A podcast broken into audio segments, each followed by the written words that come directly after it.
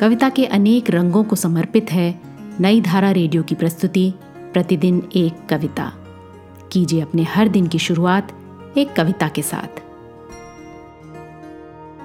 आज की कविता है रोशनी, इसे लिखा राजेश जोशी ने। सुनिए ये कविता उन्हीं की आवाज़ में। ये कविता राजेश जोशी जी ने उदय उत्सव 2022 में सुनाई थी। इतना अंधेरा तो पहले कभी नहीं था। इतना अंधेरा तो पहले कभी नहीं था।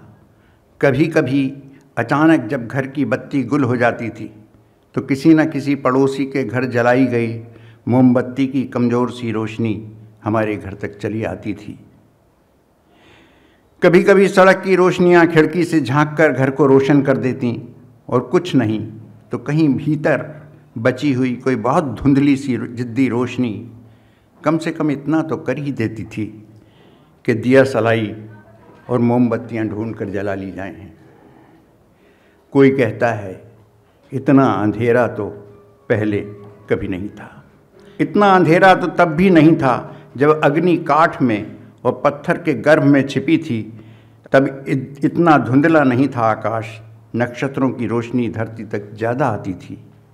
इतना अंधेरा तो पहले कभी नहीं था। लगता है ये सिर्फ़ हमारे गोलार्ध पर उतरी रात नहीं।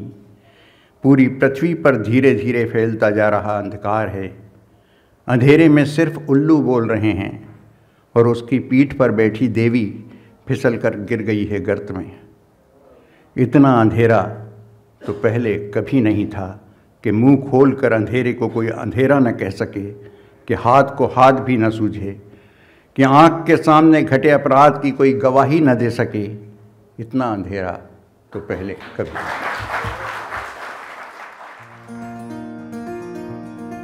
आज की कविता को आप पॉडकास्ट के शो नोट्स में पढ़ सकते हैं। आप जहाँ भी प्रतिदिन एक कविता सुन रहे हैं, वहाँ अपने कमेंट्स शेयर करना ना भूलें। अगर आप चाहते हैं कि नई धारा रेडियो की ये प्रस्तुति हर सुबह आपके व्हाट्सएप पर आ जाए तो हमें इस नंबर पर मैसेज भेजें। Seven four two eight seven seven five three seven six. कल एक और कविता के साथ फिर मिलेंगे।